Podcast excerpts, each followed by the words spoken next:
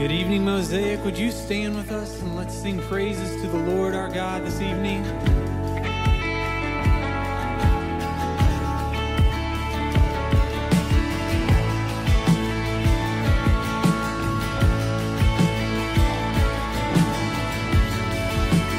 Join with the psalmist and sing.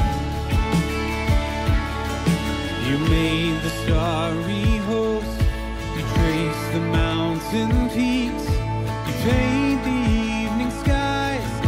with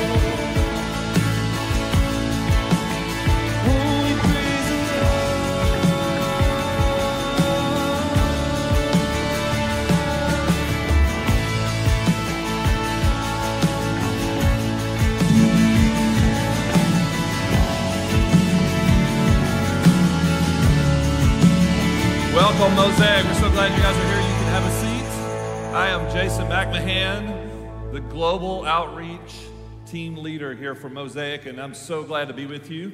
If you're new, we want to connect with you in the center booth in the foyer after this. We are so excited to worship tonight, and we're in this Philippian series, and we're going to talk about how the gospel is unstoppable. Paul's in chains, and it's unstoppable. And I get to lead out for our church in that a lot of times. And tonight, we have this wonderful couple, the Lynches, that have done that for 34 years. And, and some of that in Asia, some of that in Europe. And so we're so grateful for them to be home with us. So they're going to be in booth C. I'd love for you to go greet them, sign up to pray for them, partner with them. If you remember about a month ago, I talked to you about partnering with global workers. And so that's a possibility tonight out in booth C to meet up and get to know them a little bit because the gospel is unstoppable. And we get to worship together as friends and family here tonight and talk about that.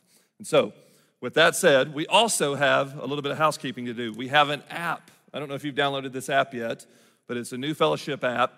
And we want you to get that so that you have all the information that you need. It's probably the most concise, best place to get it. If you have the old app, we have a new one. And so we've rebranded that. And so we want you to get that. And then, as we're in this Philippians series, we have these wonderful devotional guides and community group books that we want you to have. I've been using mine this week. The scriptures are so awesome each day just to wake up and to think about those. We have online resources inside this app. You can get a PDF copy of the study guide if you want to. And then we have this beautiful art at the back that this community called Spectra here at Mosaic, here in Rogers, makes to glorify God through Philippians. And then Fellowship Worship has a new song that we have so many talented people. Even tonight, we have Pat here leading. And so that's exciting to have him to step in. Yeah, you can cheer for Pat for sure. I think they like you, Pat. So we're so grateful for that. And it's going to be a fun night of worship. So if I can have you guys stand up again, we're going to pray through our offering prayer. We have a wonderful prayer team that has wrote a prayer offering that's so good. So let's read this together. Oh, Father, giver of all, every good gift from you, we ask you to accept these gifts and use them to your glory. May they bring you shelter to the homeless, comfort to the sick, rest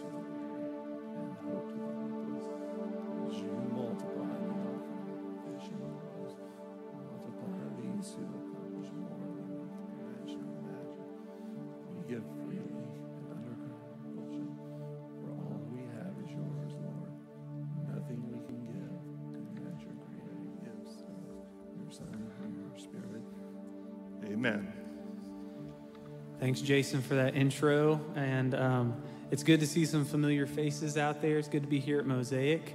Um, my wife and I call Fellowship Rogers home, but every time I come to Mosaic or go to Bentonville, I see so many people that I know and so many people that I don't know. And so it's good to be here. And Jason and I used to be enemies back high school basketball. I went to Greenbrier, he was at Siloam, and we joke about that but um, we're now friends and co laborers in Christ. So good to be here with my friend Jason. We're going to sing the gospel tonight, and we are going to hear the word of the Lord taught over us. And so I want to invite you to sing the gospel, to lift your gaze to the Lord, and to praise his holy name as we continue to sing.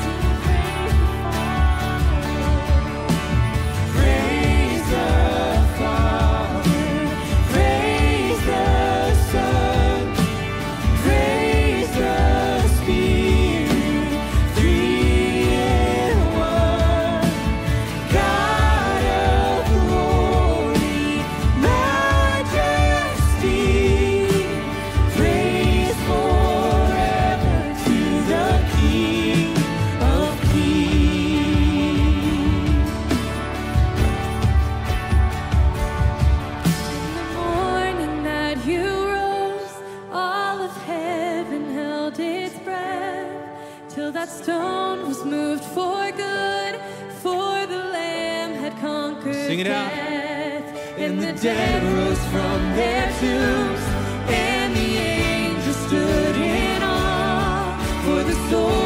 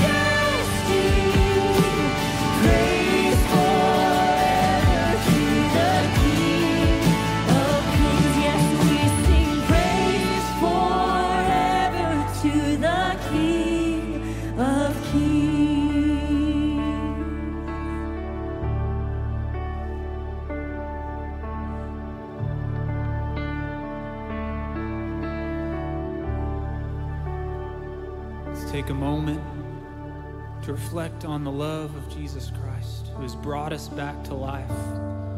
Here at Mosaic, we look at these as Selah moments. As we look at the Psalms and we see these breaks, as we read and pray the glory of God and what He's done for us, His faithfulness. Just remember His faithfulness in this time. Turn your attention to Him this moment of silence.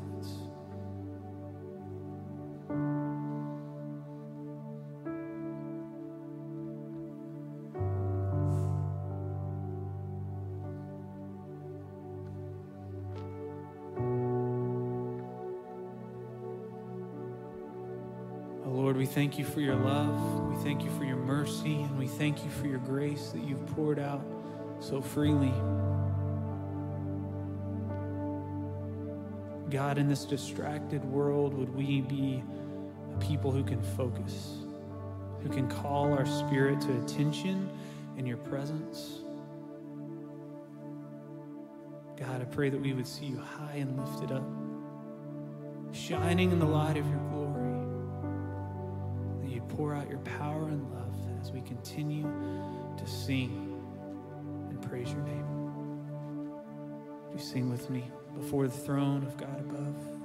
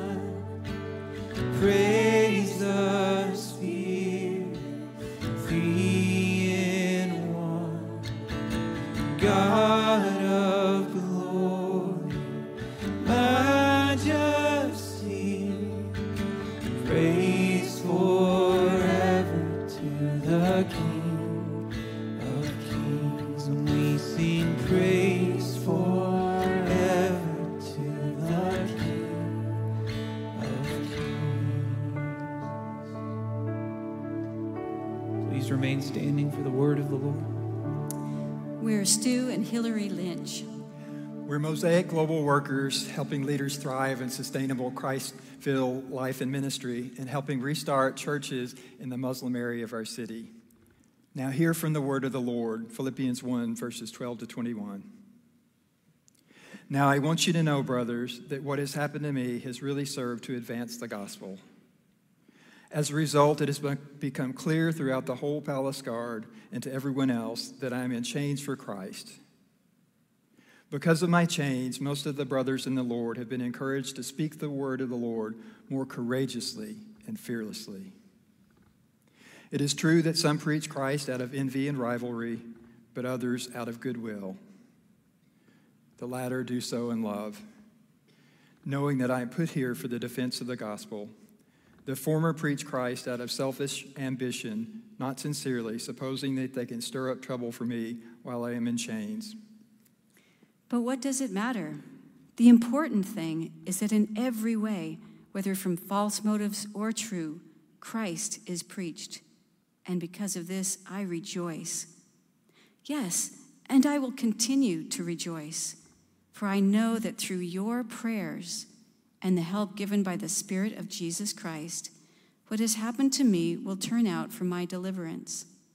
I eagerly expect and hope that I will in no way be ashamed, but will have sufficient courage, so that now, as always, Christ will be exalted in my body, whether by life or by death. For to me, to live is Christ, and to die is gain. This is the word of the Lord. Thanks be to God. Hey, uh, before you take a seat, go ahead, turn to a neighbor, say hi. If you see someone you haven't seen yet, go ahead and greet a saint around you.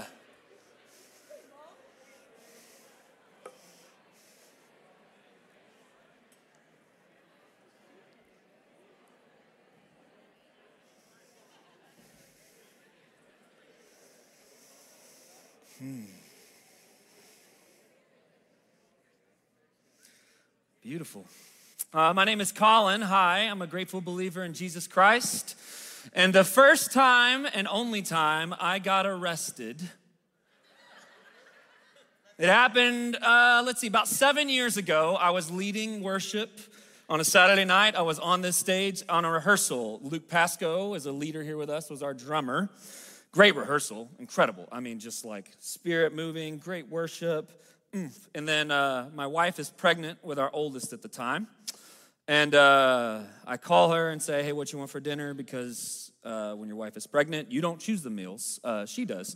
And uh, she wanted Chipotle. I got any Chipotle fans in the room? Mm, come on. And uh, so get her her Chipotle, and Luke actually calls me. They're working through some crisis, and you know I'm just being a great pastor and shepherd. And you know 9:30 at night on the phone, and I'm driving, and I pull into our little rental home over in Bentonville, Arkansas, and I see him. Lights go off, and I'm like, uh, okay. And I stay on the phone with Luke because I'm like, I know I wasn't speeding. I have a Toyota 4Runner that Jarrett McClellan gave me for a dollar. Speedometer kind of works, so I can't actually know what my speed is. And uh, and I get pulled over, and sure enough, this officer comes over and says, "Hey, uh, I just want to let you know that your your tag light's out uh, on your license plate." And I'm like, "Good to know I was going the speed limit." And uh, he said, "Hey, I, I got to do protocol." Um, and uh, can I just get your license, registration, we'll get we'll get out of here? And I'm like, oh, sweet. So I stay on the phone with Luke, and uh, I'm talking to Luke, and uh, they come, he comes back over, gun on holster, which is never a great sign when the police approach your car. And he says, uh, Mr. Jackson, you work at Fellowship, right? And I go, yeah. He goes, I go to Fellowship. I was like, awesome. He goes, I need you to step out of the car. You're under arrest. I said, hey, Luke, I'm going to call you back get out of the car, and the officer then proceeds to handcuff me. And I say, Hey, I, I, my wife's pregnant. Can I put the Chipotle on the front porch real fast? And he's like, Yeah, I'm gonna have to walk you up there. And I was like, Great. So, handcuffed, walking up there. Guys, there's no greater like walk of shame than walking to your front door and seeing your pregnant wife go, and immediately my wife thinks, You liar. It's all been a lie, all of this. And uh, she falls over the Chipotle. The officers are calming her down. And I'm like, baby, it's okay. Like, I promise, I didn't do anything. And they, they come to the car and say, hey, uh, we actually, we're Bentonville police, and your warrant for your arrest is in Rogers. So we can either take you down to the county or we can try and meet a Rogers, Rogers officer. And I say, can we meet a Rogers officer? And they say, sure enough. So get in the back of the squad car. Fun experience. You ever experienced it? Maybe don't raise your hand if you have. No shame in this place. Uh, and I'm loving it. I'm like laughing and sending my, my, my friends and texts and stuff. And my wife is not loving it. She like woke the baby up and has another one she's growing. And the last thing you want to do as a mother with two is go get your husband from the cop car. And uh, sure enough, we get in the back of the Rogers Police Squad car. And uh, friends, I had not had a speeding ticket since I don't know when. And I got one, and I thought the officer said, This is a warrant. He was so nice. Like, our conversation was great. Like, we were just getting along, and he's like, Here you go. And I was like, Sweet. I didn't realize that when it gives you a court date, what it means is you have to go to the court to figure out how much you have to pay. So if you haven't gotten a speeding ticket yet, read it carefully. I thought I was just a warning. Turns out this is a citation. You didn't show up for your court date, they put a warrant out for your arrest. So now, instead of $326 to pay for the Rogers Police Department, I get to pay $526 and go clean. And that was my first and hopefully last time ever being arrested. Hi, I'm a grateful believer in Jesus Christ. Why do I share that story? Well, uh, because that's kind of what Paul's stepping into. This, this guy knows chains. We're going to be looking at the gospel in chains tonight. Now, I dare not compare myself to Paul. Melissa Church, one of our small group leaders and teachers around here, just said, How you feeling? And I was like, How are you supposed to feel as a pastor when you're teaching Paul? Like, maybe we should just read it again and pray, right? But I, I have a few things to add. But in, in brief review, um, our mentor and church planning hero, Paul, uh, this is an apostle of Jesus Christ. He's been sent out by King Jesus to proclaim and, and take the good news to Asia Minor and Europe. And he's doing a pretty good job. I mean, the guy has three different missionary journeys. Were you here last week with Gary? There's nothing worse than being a teacher and you're teaching Paul and you have to follow up Dr. Oliver. Like when Gary Oliver gets up here and he goes, You know, I've spent 42 years feeling it. And it's like, I haven't spent 42 years doing anything. um, he's a, a, church planter and he's on house arrest. Uh, my wife and I and some friends went to Rome. Anybody been to Rome? You can raise your hand on this one. It's a cool experience. We're standing in the Roman Forum, and, and one of my friends is like falling asleep in the corner. He's so bored, and I'm geeking out. I love history. And we're in the Forum, and it's just ruins. And our tour guide finally, you're looking at Palatine Hill, Caesar's palace, right there where he'd have ruled. And he says, somewhere in this Forum, it's believed by legend, would have been where Paul would have been in his apartment, his house arrest. Now, there will come a time where Paul's prison is not nice and fancy and no one's gonna come visit him in the pit. Uh, this one, however, he's on house arrest, which means he has an apartment. It's not fancy, it's, it's very small.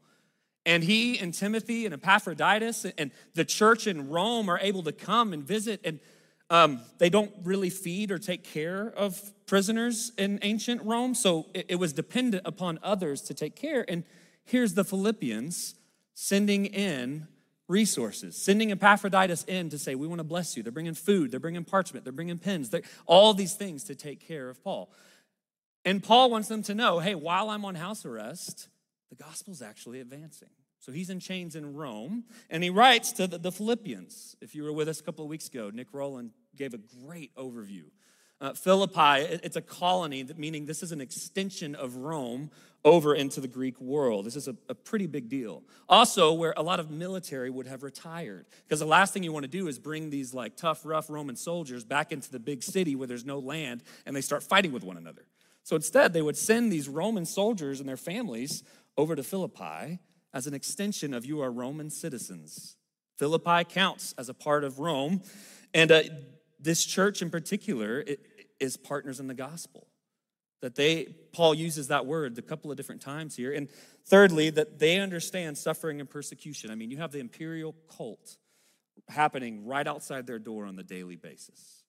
And as we'll see tonight, Christians don't get persecuted and suffer for saying God loves you. That's fine. Christians don't get persecuted and suffer because uh, they're, they're, they have a message that, that God actually wants to forgive you of your sins. That's fine. Christians are going to get persecuted and suffer because Caesar isn't Lord, Jesus is. And so, Paul, throughout this letter to the Philippians, you're going to see some themes. And tonight we'll have a few, but all of it, the gospel, that term, uh, gospel, is going to show up about 18 times in Philippians. It's pretty important. And he says, you're, you're gospel citizens. You're not citizens of Rome only. You're actually citizens of heaven, of, of God's domain, and you are to live that out in your city. You're partners in this gospel with me. So this isn't a like, yeah, take communion and we prayed the prayer and I guess we're good till Jesus comes back. no, this is joining Paul in, in, the mission that God set forth over in Acts 2 at, at Pentecost. And this one, joy, it's going to show up all over the letter. Rejoice, rejoice, rejoice. To choose, not whether it's happy or sadness, regardless of the feeling, we choose to live this life in the joy that Christ offers. Whew. Y'all ready? Let's get into it. So, on house arrest, Paul says, Philippians 1, verse 12.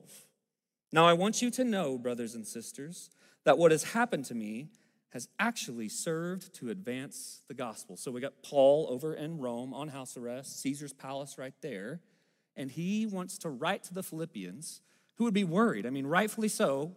I mean, you might have gotten worried. Like, if I'm in chains somewhere, you're like, what happened, Paul? Why'd you do it again, man? You got to pay those speeding tickets. But Paul has done nothing wrong, and they've put him in this, this house arrest in prison. And the Philippians are concerned because this might actually hinder the gospel, right? Like, Paul, you don't have the freedom to get out and about in this city. You're, you're stuck in this house. And he's saying, No, you have to understand what's happened to me, these chains and this house arrest, is actually served to advance the gospel. And there's two questions I want to pursue tonight that I think Paul would want us to pursue tonight. Number one, what is the gospel? Number two, how does it advance? Turn to someone next to you. There's two questions we're going to ask tonight. Number one, it is, what is the gospel? Number two, how does it advance? So, um, first, let's have a pop quiz. I got some teachers in the room. Hi, teachers. How are you tonight? Um, it's been a while since I've had a pop quiz, so I thought we would have a pop quiz. Now, there are wrong answers to this question. So, just be ready if, if that's like, hey, that's heresy. Um, just get ready for your neighbor to share. But I think predominantly, knowing the people in this room, we're going to have some pretty good things said. So, 30 seconds, turn to a neighbor. What is the gospel? Go. Whisper, whisper, whisper, whisper.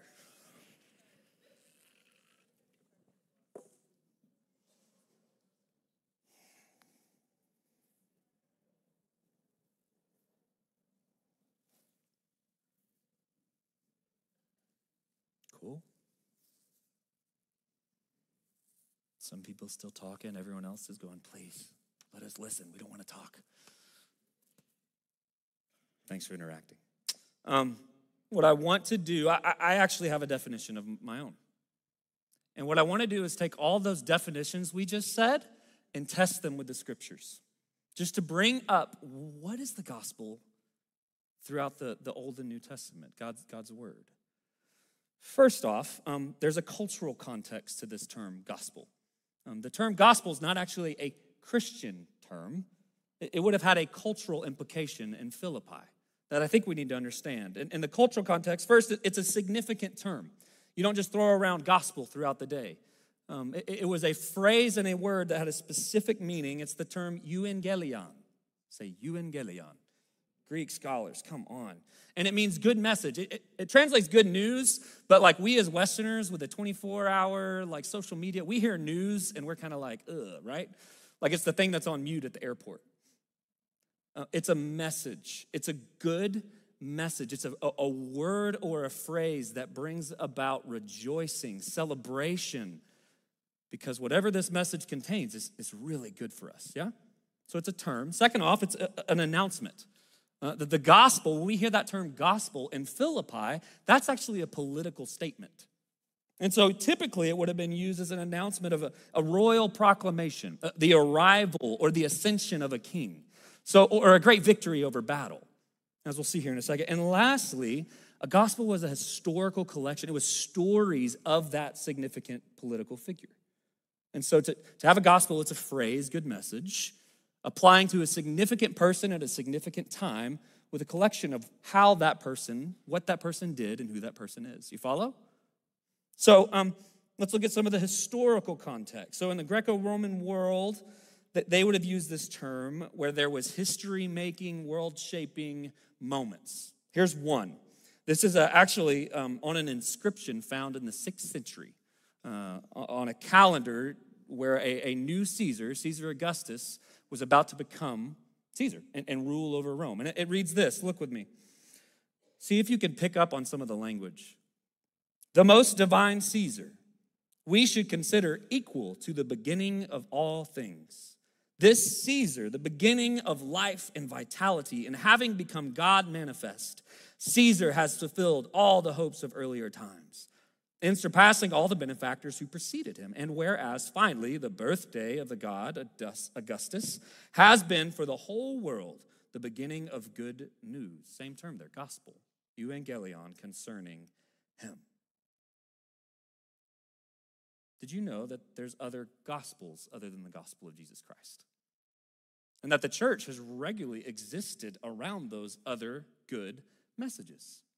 And this is just one example of many where these Roman emperors would put on display look at the great things he's done and the great things he's done. And now peace is going to come in and through this Roman emperor. It's called Pax Romana. And it was the way to show that this leader, this ruler, this Caesar is Lord, is going to bring about justice and peace in all the land. Problem you don't get to experience that justice and peace unless you come up under the lordship and reign of Caesar. So he rules over you, and then you get peace. Roman peace was better known as Roman coercion. uh, this is Roman political corruption, right? And it's why you have all these barbaric wars throughout history with Rome. But you want peace in the Roman Empire? You want peace in Philippi? then Caesar is Lord. Compliance that is motivated by fear, intimidation, and violence is not peace, friends. It's violence. Let's call it for what it is, right? And there's two temptations for the church in Philippi that is true for every generation of the church it's compromise, Do we give up on what we have been given, the gospel, the good news of Jesus, to compromise for the good news of and conformity? That I would conform into the way Jesus is still Lord, but I'm still to look like, live like a citizen of Rome and Philippi. So, yeah, Jesus is Lord, but it was more of like a mouth thing, not like a life thing. And isn't that true of the church today? Where we compromise on what is true in the kingdom of God through Jesus. And we come into this room and we sing the great songs and we study great scripture, but then our lives outside of this space, it's conformed to the pattern of the world. It looks very little like the Messiah. Not compromise. We want Christ likeness. That's the goal for the Christian life is to love God and love neighbor. So, gospel has a cultural context, it has an historical context, and now it has a biblical context. Look with me first. Um, if you were to go to the very first page of the Bible, you would see that God creates a garden with human beings on this earth to co rule with Him. You're familiar with that story. And then if you were to continue throughout Scripture, you would see, like in Isaiah, this, this prophet Isaiah, he says, How beautiful on the mountains are the feet of those who bring what? Gospel. This is Old Testament, right? Like this is before the Roman Empire. So some people will say Christianity is just copying. Like the Gospels, they're just copying what Rome did. Problem, we actually have thousands of years before this where this good news is already being proclaimed about the Savior King Messiah. You know that Christ is not Jesus' last name, right? It's Jesus, the Messiah, the promised anointed king who's going to usher in the rule of God. This good news, who proclaim, who bring good news, who proclaim salvation, and who say to Zion, who reigns? Caesar? God. That God is the rightful one to rule. And uh, even tonight, we have Panorama happening where some of our saints right now are, are diving into a grand narrative of understanding God's scripture and a key question throughout every page of Scripture is who has the right to rule? Is it me, someone else, or is it God? And then you come to Jesus himself. I mean, when it comes to what is the gospel, please, if you can tune me out the rest of the night if you want, but don't do this to our Lord and Savior. Very first message, he says, John the Baptist was put in prison, and then Jesus goes to Galilee. First words out of Christ's mouth we see in the Gospel of Mark, proclaiming the good news of God. Not good news on Caesar, not good news of Rome. This is good news of the all knowing, all powerful, triune God. And he says, The time has come, the kingdom of God is near, so repent and believe the good news. For Jesus, it seems like, what is the gospel? What is the good news? It's the kingdom of God becoming near that God, his rule and reign, has actually come and is coming in and through Jesus to the world. Paul, we get into the New Testament. What is the gospel? Paul writes to Corinth, and if you're like, sometimes, I mean, Philippians is joyful. Corinth is like, you guys are really messing this thing up. Uh, to Corinth, he says this For I passed on to you of first importance what I also received that Christ died for our sins according to the scriptures, that he was buried, that he was raised on the third day according to the scriptures, and that he appeared to Cephas, then to the twelve. Then he appeared to more than 500 of the brothers and sisters at one time, most of whom are still alive, though some have fallen asleep. And then Paul goes into this long exposition about the, the resurrection, about the hope when Christ returns.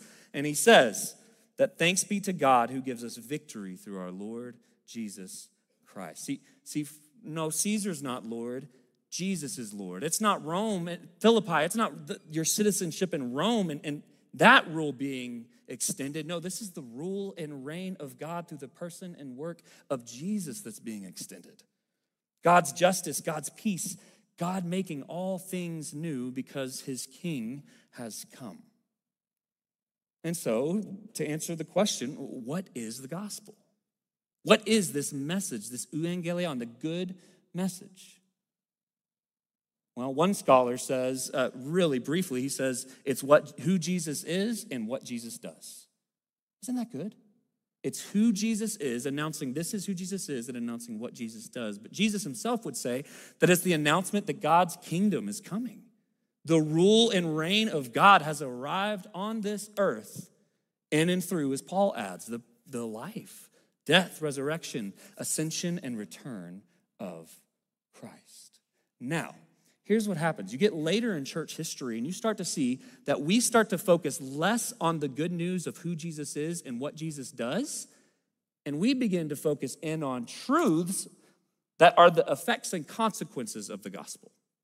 So we find things like salvation. That is a part of the good news. That is not the good news in its, of itself. You follow me? Because if the good news is, what must I do to be saved? This is how you're saved. And that's it. We miss out on so much of the good news of the kingdom of God. You follow?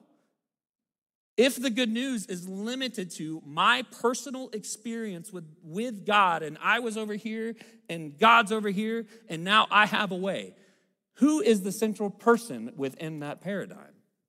Me. Which is true. God loves me and He desires good things for me, but the gospel is not that God loves me and desires good things for me. That's an effect of the good news, the message that Jesus is Lord. And so when we start to focus in on the effects and the consequences of the good news and miss out on all that the good news is telling us about who Jesus is and what Jesus does, it becomes this self centered, I can kind of do things my way Christianity. But when I'm looking at the good news as something greater, the gospel, this message that I'm to proclaim, it's not on me then to save anyone else in pro- proclaiming it, right? because it's about who Jesus is and what he has done. And, and when we, uh, living in a secular world like we do, secularism has its own gospel. It longs for the kingdom of God without the king. So we want justice and we want love and we want hope and we want peace, but we don't necessarily want the king. And what can happen is, and you watch this happen in Christian circles, when you have some Christian circles that just focus in on God's kingdom, Let's usher in God's kingdom. We can do it. It's all on us. Let's go. They miss out on the holiness that's been provided through the atoning work of Jesus Christ and his death, right? On the other side, when, we only focus in on his atoning death and miss out on the fact that he ascended, as in he went to be on a throne to rule and reign, then we can just take our kind of get out of jail free card like I did with my police friend and we go throughout this Christian life without any submission to Jesus as the rightful king that he is. It has to be in the whole scope God's kingdom and who Jesus is and what he has done. That's the good news. There's a, a an author named um, Ross Douthat. He wrote a book called Bad Religion. He said, What's wrong with the, Lord, with the world? It's, it's bad religion. And he focused his book on, on three false gospels in, in the secular world in which we live. He said, one is the prosperity gospel. You're probably familiar with this one. It's the good news of God to make you healthy and wealthy and successful. Problem what happens when money isn't in the bank? Cancer has come back again. The marriage isn't quite holding up, and none of my kids like me anymore. Did I do something wrong? Did God do something wrong? Or could it have just been that was not the true gospel? Another one he says, I like this, he says religious nationalism that it's political ideology and a cultural framework that tries to, almost like Rome did, to seize and bring in our kingdom and code it in looking like God's kingdom. The third one, he said, is uh, the God within gospel. Everybody has a spark of God within them, so every path, just do your thing and God loves you and you're gonna get there. Was that the gospel of Jesus? See, Paul's going to hit into this all throughout the New Testament that when you fall into a false gospel, anathema, he says in the Greek, this should not be. And so, friends, what, what is the gospel? What's the good news of Jesus? It's who Jesus is and what he does in bringing God's kingdom in and through his, his work in this life. And then Paul continues. So, what is the gospel? Who Jesus is, what Jesus does. How does the gospel advance? Notice, first, it advances in chains. Paul says, as a result, it has become clear throughout the whole palace guard and to everyone else that I am in chains for who? And because of my chains, most of the brothers and sisters have become confident in the Lord and dare all the more to proclaim the gospel without fear. That Paul's imprisonment was actually intended to silence him, to make the gospel not be shared anymore. Problem the good news of God's kingdom can't be stopped. And so Paul even says, hey, in these chains, this is actually advancing it. He has the, the Praetorian Guard, he has Caesar's personal bodyguards coming in and out, and he's sharing the good news about what Jesus is doing. And now the whole palace, I mean, you got Jesus as Lord and Caesar as Lord happening in Caesar's household. that's, that's incredible. And Paul's saying, I wouldn't have had this opportunity to get in the palace, like in the room right next to Caesar without the opportunity to be in these chains with these guards. Also, you have all these Roman Christians coming into the room where Paul is sitting, and you got Timothy and Epaphroditus, and these Roman Christians are coming in, getting to meet face to face with Paul and hear the good news of Jesus, and it's causing them to be more confident. But notice the circumstances in which the gospel advanced it was in chains.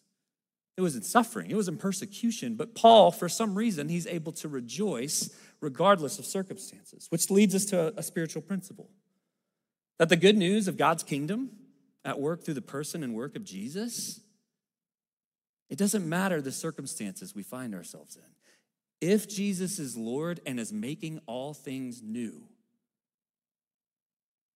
then regardless of what I am walking through in this life, that's something I can rejoice in. I can choose joy. Like Gary said last week, because my king and his kingdom are at work even in amongst these circumstances. Um, and, and there are some, some really high circumstances in the room tonight, and there's some really hard ones. We got new babies and new life, and we have those who are grieving with their child in the NICU right now. And in both of those, the gospel is advancing.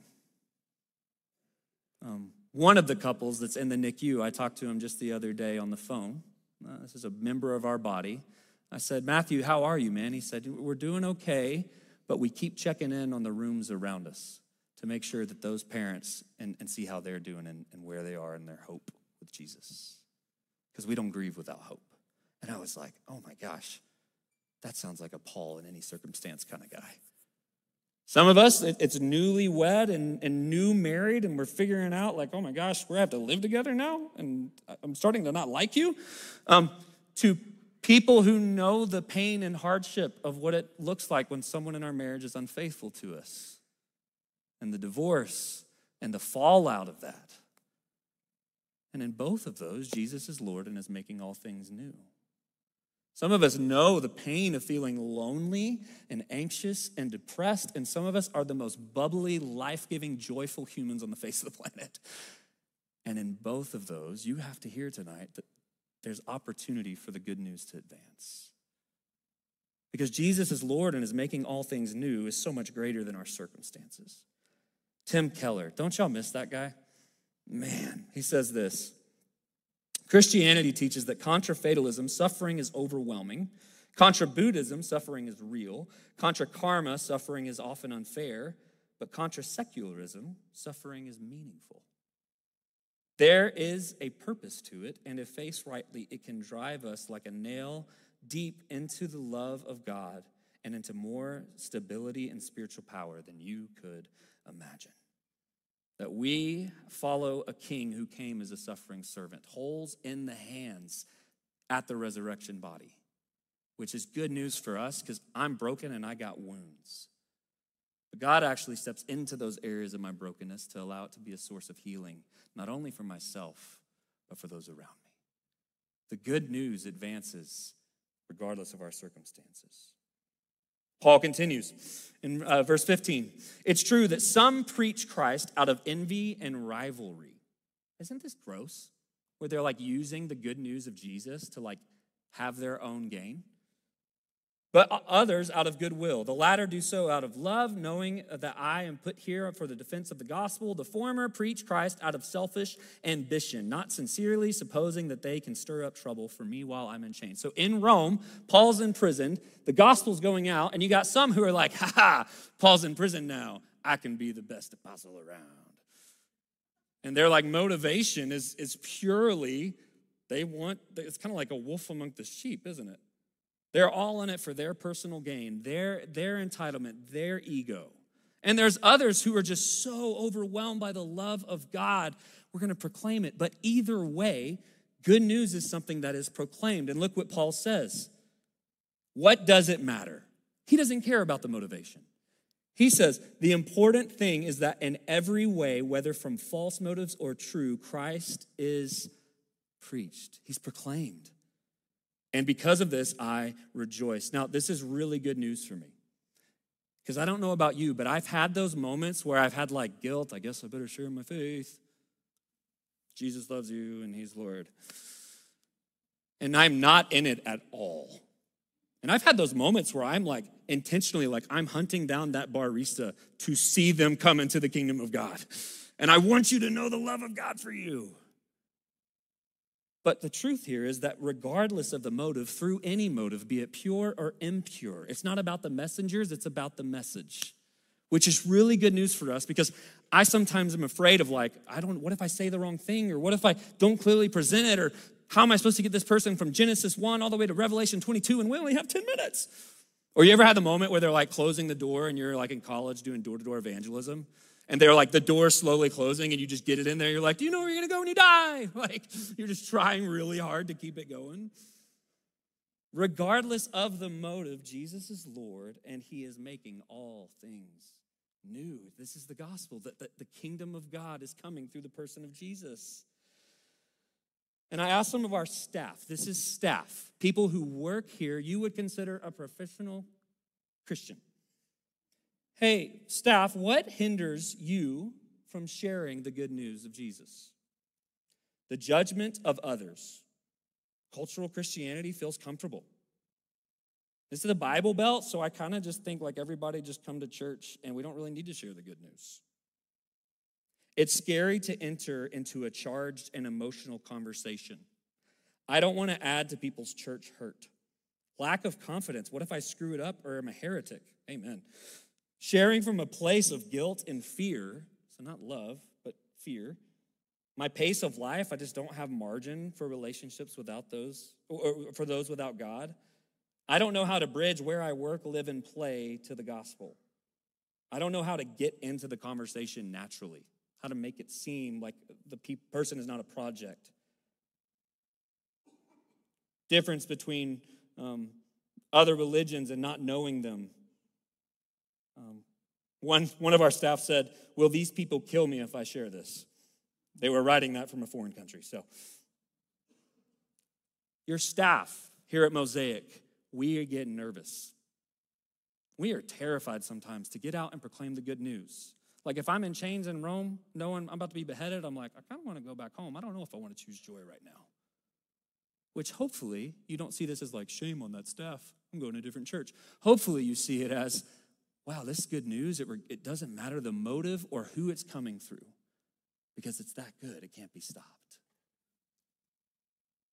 Um, three things just to remind you amidst your motives. One, Jesus saves, you simply invite. It is not your responsibility to change or be the salvation or savior for anyone. You just get to be the messenger that says, hey, God has done that. Would you like to be a part? So take that off your shoulders. Two, everyone is on some form of spiritual journey, and you're living in a culture where most people are open to talking about that journey.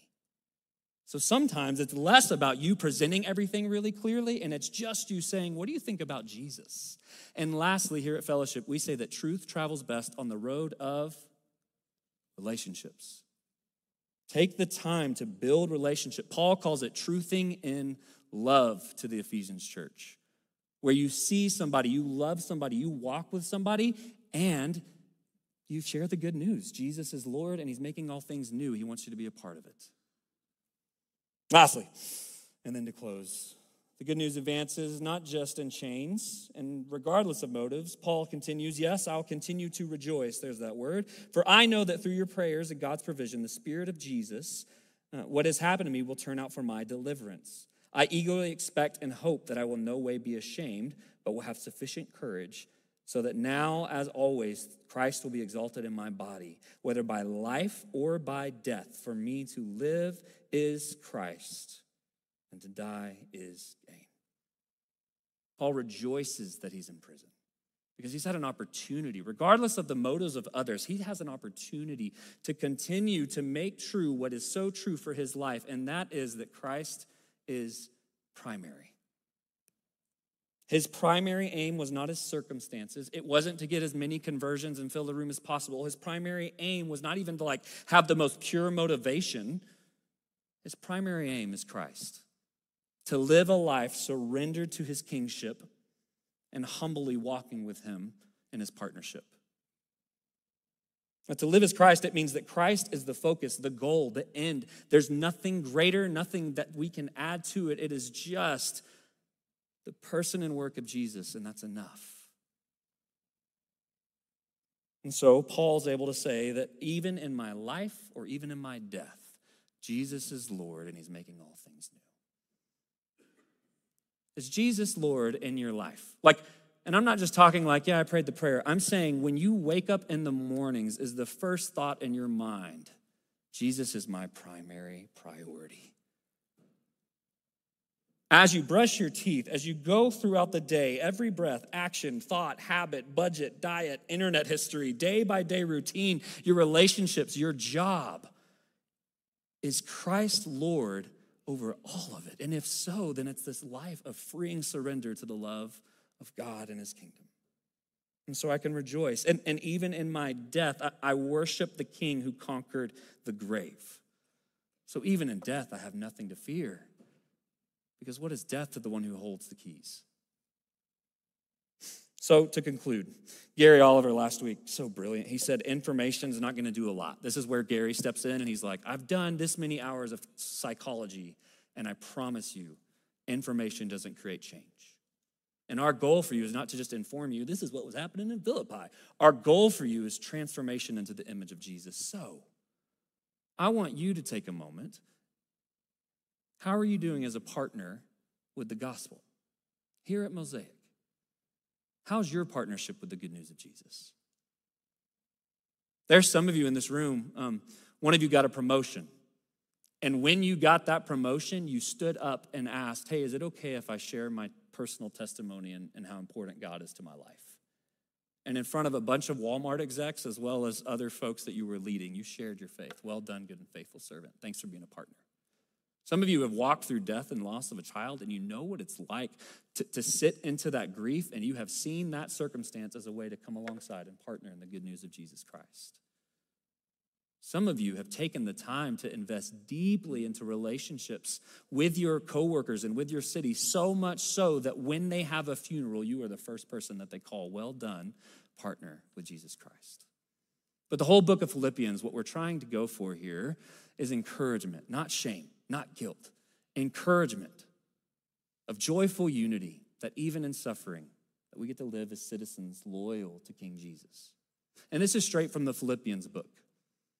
What would it look like to live as if everything in your life really serves to advance the gospel? Everything, good or bad. And how would it change the way you react and respond to people and circumstances? And how would it change how you pray? What I want to do now is, if you would, go ahead and stand. And uh, I remember Sam Hannon did this in a service a couple years ago. And if you feel comfortable, would you just put a hand on a chair that's empty near you or around you? We're not praying for the chair. And we're not even praying that someone necessarily come to that chair. What we're doing is this is an empty seat where we want to see the good news of God's kingdom at work in a person's life. And so, if you would, would you just take a few moments to intercede? That is to pray on behalf of people in our cities that do not know the good news of Jesus Christ. And then we'll sing about it and get out of here and go share it throughout our week. Take a moment and pray.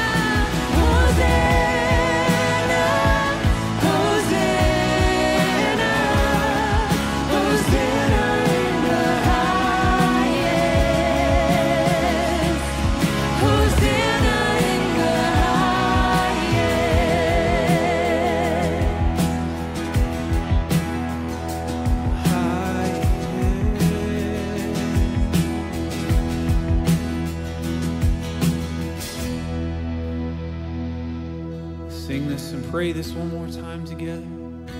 And heal my heart and make it clean.